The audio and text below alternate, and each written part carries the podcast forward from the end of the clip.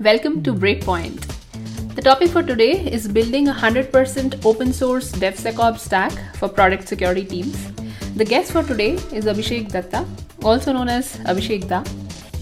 When it comes to the quality of threat detection, and of course, variety uh, of coverage of different tech stacks, how would that be dealt with using the open source security products? Sure.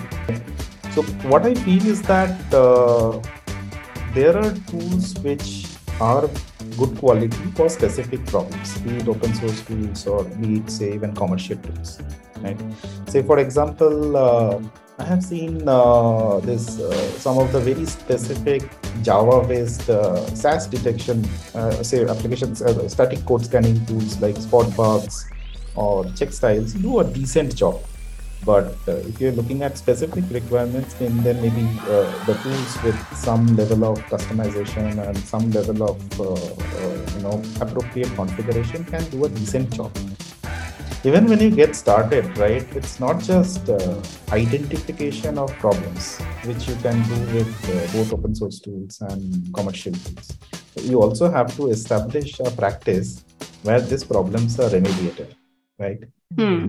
Now imagine you use a commercial tool or an open source tool, uh, and uh, that this tool finds like some 200 problems in your code base.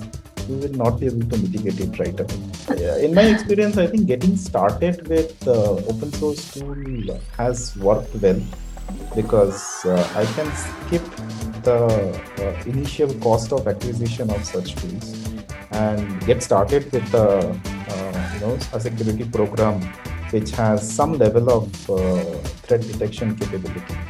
And also use that to establish a more uh, you know wider security program across the organization where security issues are prioritized right at a leadership level at engineering leadership level and if required at a you know at a CXO level maybe so that the remediations also happen.